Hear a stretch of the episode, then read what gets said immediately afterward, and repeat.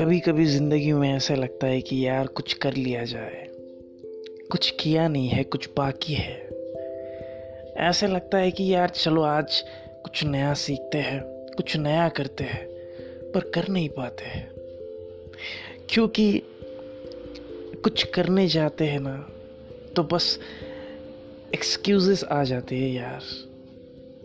उस चीज़ के पास बस जाते ही होते हैं, पीछे हट जाते हैं किसी काम से, किसी वजह से, चाहे कोई भी रीज़न हो।